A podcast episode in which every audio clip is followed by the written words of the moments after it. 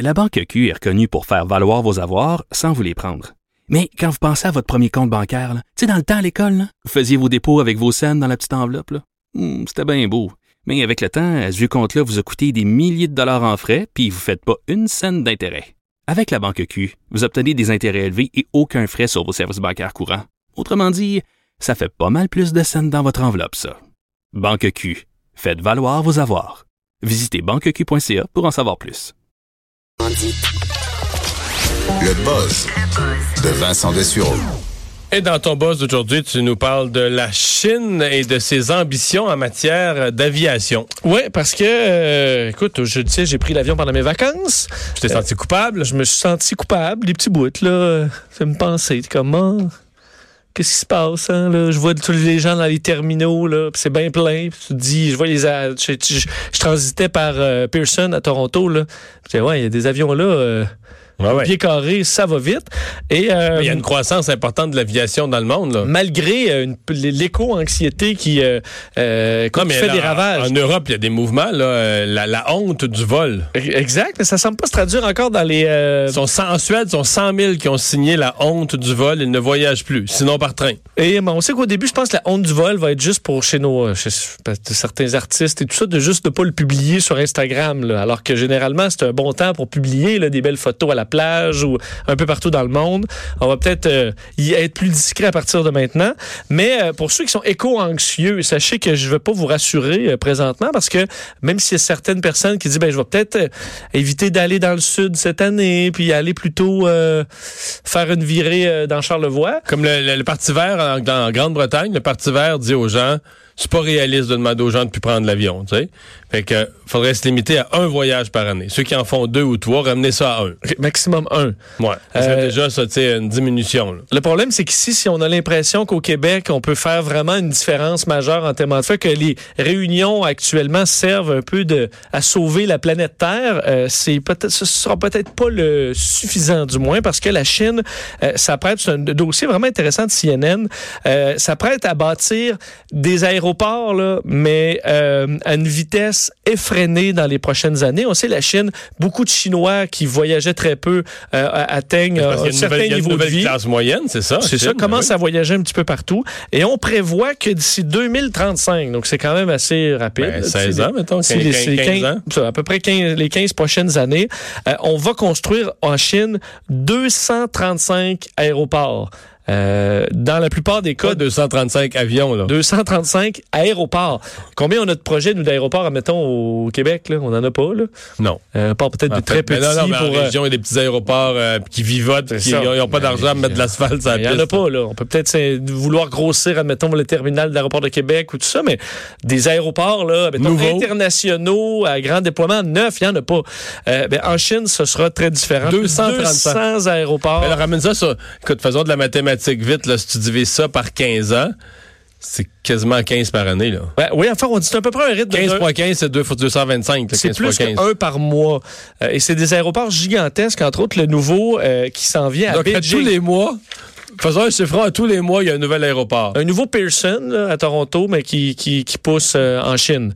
Alors, c'est énorme. Entre autres, le Daxing International Airport, le nouvel aéroport de Beijing, qui va ouvrir au mois de septembre prochain. On commençait les tests de l'équipement, d'atterrissage et tout ça de la semaine dernière.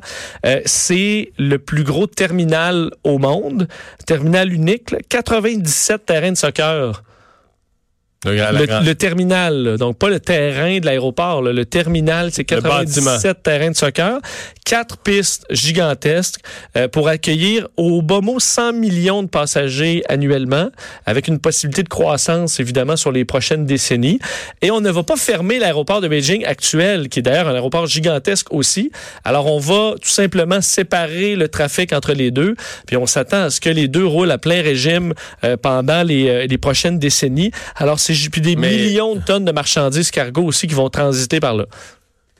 Je vais te poser la question niaiseuse qui tue, mais je pense que ça va annuler nos efforts. Ben c'est pour ça que votre...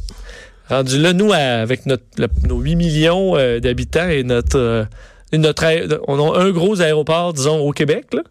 2. C'est Trudeau. Ah ben tu parles de Québec. Hey, toi qui es un gars de Québec, défends ton aéroport. Je peux dire, moi, mettons, avec mon petit avion, là, je vais à Québec, je veux dire, c'est plus tranquille que l'aéroport de Saint-Hubert où moi je suis basé, là. Saint-Hubert est beaucoup plus... achalandé que Québec? Ben, oui, Québec... Puis je salue d'ailleurs les contrôleurs aériens qui sont toujours sympathiques. Puis c'est une belle installation, mais je veux dire, t'arrives là, puis c'est le calme plat, là. Il y a du travail à faire pour attirer des avions. Là, c'est grand, c'est bien fait, on est toujours bien servi, mais il n'y a pas un chat, là. Moi, c'est beaucoup plus facile. C'est un aéroport international. Mais j'arrive à Bromont, mais je suis plus stressé du trafic à Bromont qu'à l'aéroport de Québec. L'aéroport de Québec, je suis en congé, là. Non, mais il y a des gros porteurs, des gens qui partent vers le sud, oui, des gens qui partent vers New York. De temps en temps... il n'y a pas de trafic, là. C'est facile pour un pilote d'aller là-bas. Alors vraiment, on a Trudeau, puis après ça, ça va aller à Toronto. Alors sachez-le, il y en a déjà plus de 200 là, des aéroports en Chine, et on va carrément doubler leur nombre d'ici à peine 15 ans. Alors ça va effectivement peut-être un peu annuler nos efforts. Catherine Dorion qui refait la manchette. Notre collègue, d'ailleurs, Sophie, en a parlé juste avant de terminer son émission, un peu avant 15 heures. Catherine Dorion qui participe à un mouvement. Oui, et c'est un mouvement qui s'appelle « Mes poils ».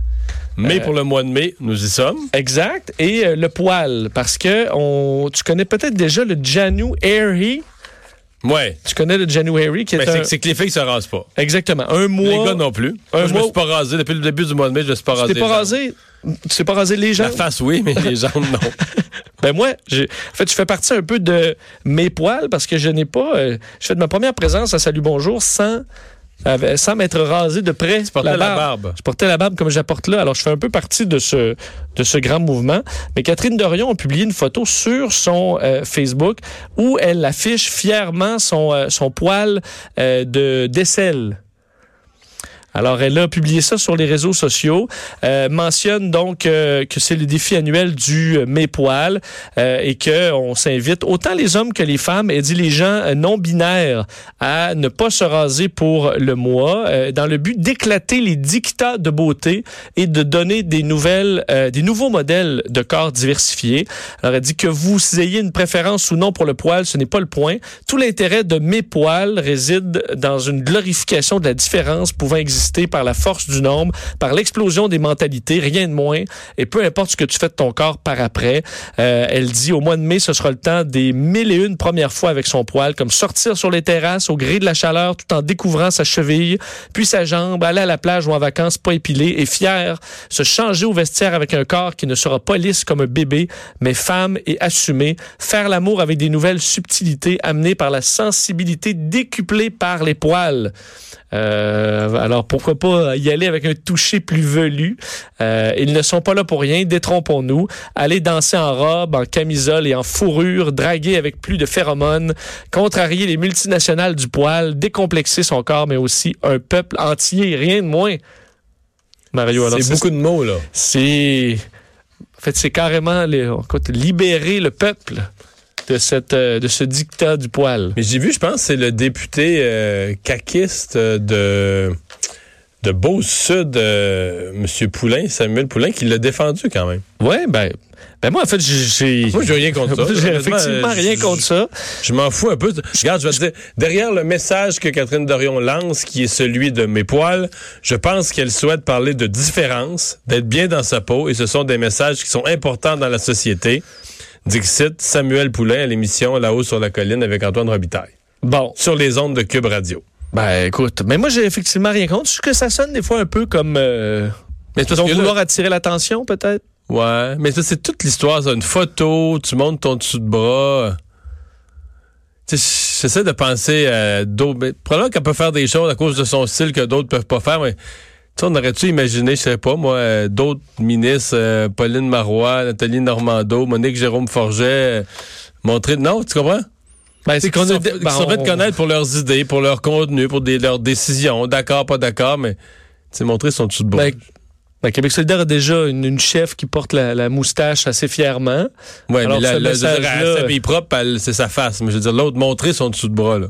Ben, je suis d'accord. Pas. J'ai toujours l'impression... C'est pas grave, là. C'est banal. Ben, c'est ça. Je suis un peu d'accord avec Samuel Poulin qui dit, bon, fais ça au nom de la différence.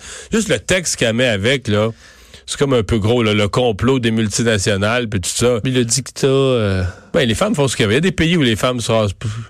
Ben, en fait, c'est que, mettons, une femme qui a des dessous de bras poilus, est-ce qu'il n'y a pas une politique contre ça, là? Non. Rendu là, si quelqu'un trouve ça laid, ça beau... Si mettons que ça éteint 80% des hommes, faut-tu vivre avec, par exemple. Exactement. C'est un état de fait, là. Tu peux pas nécessairement obliger quelqu'un à trouver ça beau. C'est ça. Trouve pas ça beau. S'il trouve ça plus que pas beau, au point que ça le... Rendu là, les compagnies de rasage, tu sais à quel point... ouais. Partie des grandes multinationales qui nous forcent à se raser. Je sais pas. Bon, c'est pour ça. Alors, mais j'ai l'impression que c'est toujours souvent des publications qui dedans sont, mettons, des gens qui la suivent sur les réseaux sociaux. Bravo. Ben, c'est ça, elle va avoir à chaque fois une vague d'amour. Là, je pense qu'elle est peut-être... elle a besoin de ça, de temps en temps. La dépendance aux jeux vidéo est reconnue officiellement à titre de maladie. Oui, un dossier intéressant, mais surtout qui est très controversé. L'OMS, l'Organisation mondiale de la santé, vient de reconnaître, après des décennies de débats, et malgré, il faut dire, on parle beaucoup de la science, là, dans ce cas-là, il n'y a pas de consensus scientifique, à savoir est-ce que on peut vraiment être dépendant aux jeux vidéo? On connaît la dépendance aux jeux, à l'argent. Est-ce qu'on peut être dépendant aux jeux vidéo? L'OMS dit que oui, maintenant, il reconnaît maintenant ça comme une pathologie à part entière. Alors, un trouble qui, selon la terminologie, se définit comme un comportement qui se caractérise par une perte de contrôle sur le jeu, une priorité accrue accordée au jeu, au point que celui-ci prend le dessus sur les autres intérêts et activités. Alors, ce sera maintenant une pathologie officielle.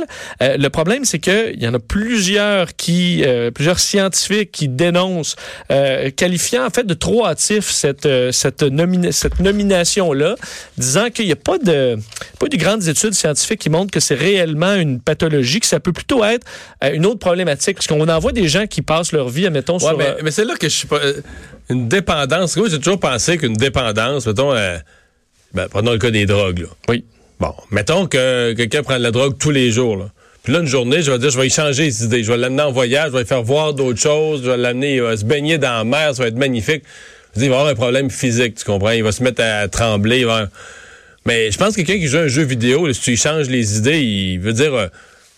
il pensera plus. Je pense que c'est une dépendance, oui, une dépendance dans le sens que tant que c'est là, tu es dans cet environnement-là, puis tu as le goût de jouer. Ben, on peut le faire, parce qu'il y a des gens qui peuvent avoir, admettons, là, tu sais, ils n'arrêtent pas de jouer un jeu. Là. Le jeu, à un moment donné, il finit, là, puis tu sais, 6 mois plus tard, là, t'es pas... tu joues à d'autres choses. C'est pour ça.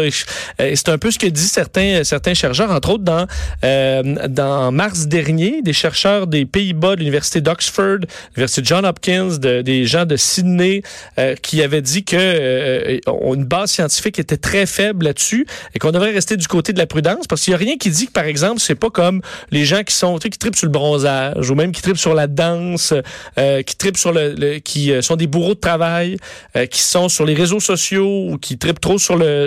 Ben à mon avis, la dépendance aux réseaux sociaux est au moins aussi forte qu'au jeu. Là. Ben, c'est pour ça, si tu ajoutes le jeu, tu vas être obligé d'ajouter probablement bien d'autres choses, c'est-à-dire l'incapacité de ne pas regarder son téléphone cellulaire. À mon avis, c'est encore pire parce que ça, c'est dur. Un PlayStation, là, tu le débranches, honnêtement, je pense que tu arrêtes assez vite. Alors, c'est assez controversé. Pourtant, ça n'a pas empêché l'OMS à le garder. Alors, si vous êtes des obsédés de jeux vidéo, ben, sachez-le, vous êtes malade, selon l'OMS. La politique française qui est émotive là, ces jours-ci. Absolument. Les Français, il faut dire, sont assez, disons... Ben, ils sont capables du débat public musclé. Exact. On le voit généralement, ils ont des mots savants pour le conduire. Mais on le voit souvent dans les émissions. Là. Ah ouais, l'émission d'affaires publiques, ça se parle d'en face. Vraiment avec un ton qu'on voit pas du tout chez nous. Qu'on n'imaginerait pas. Tout le monde serait mal à l'aise ici. Là. Oui, très mal à l'aise.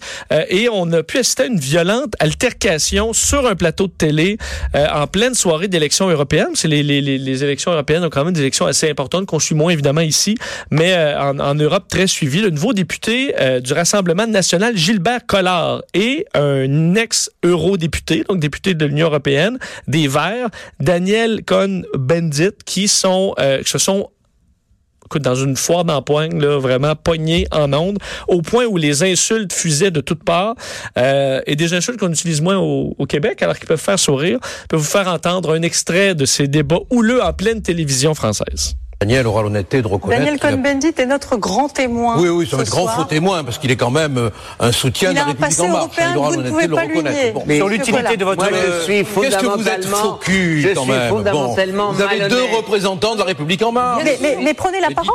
Prenez la parole pour vous exprimer. Ce n'est pas la présence qui compte, c'est ce qu'on dit. Allez-y. Tu te trouves. Ah bon, alors, on l'a déjà dit. On l'a déjà dit.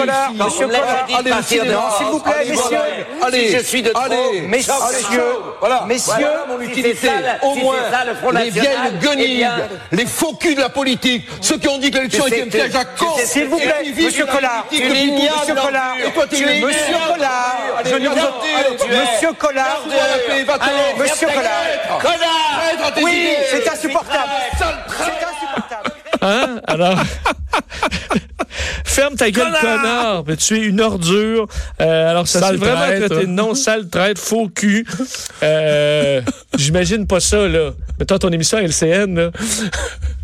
Un petit débat ici, là. Non, des fois, dans les campagnes, j'aime que les débats s'animent. Je les laisse s'animer un peu, mais j'ai jamais perdu le contrôle du plateau de la sorte. Ouais, ça, c'est une bonne perte de contrôle là, de la part de l'animatrice dans ce cas-là. Alors, ça a été très viral sur les réseaux sociaux que cette... Évidemment, on a presque plus de temps, mais en 30 secondes, un mort en plein vol. Oui, une histoire particulière. On a annoncé en Espagne le décès d'un homme qui était sur un vol et qui est décédé, excuse-moi, parce que je n'ai pas la bonne nouvelle. Il est décédé sur en plein vol et une fois au sol, alors qu'on a dû dérouter l'avion en raison de cette urgence médicale. On a découvert dans le corps de la personne décédée 246 sachets de coke. Alors lui est en train de transporter de la drogue. Assurément, c'est quelque chose qui arrive de temps en temps. Les sachets vont s'ouvrir dans l'appareil digestif. Et dans ce cas-là, il y en avait 246. Donc, ils les étaient insérés, là. Ou avalés. Je pense que ça je pense qu'ils les avalent rendus là à cette quantité de sachets-là. 246 sachets. Donc là, ils sont en plastique. C'est qu'il y a du plastique plus que les baleines, là. Oui, tu vois, c'est arrivé au même résultat. Un décès. Peut-être qu'il est allé se baigner puis il a tout ingurgité ça par erreur.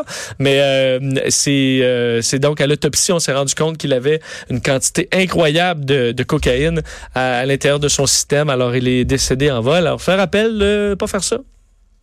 C'est pas prudent. Mais 240, c'est beaucoup. C'est pour ça. Si ils avalaient, là, mettons, après 100, là, avaler du plastique, tu dois être écœuré, non? Oui, puis tu peux pas les mélanger avec un brownies, là, parce qu'il faut pas que tu les mâches. Ouf, non, c'est dégueu. Faites attention. On va aller à la pause. Au retour, notre tour d'horizon de l'actualité.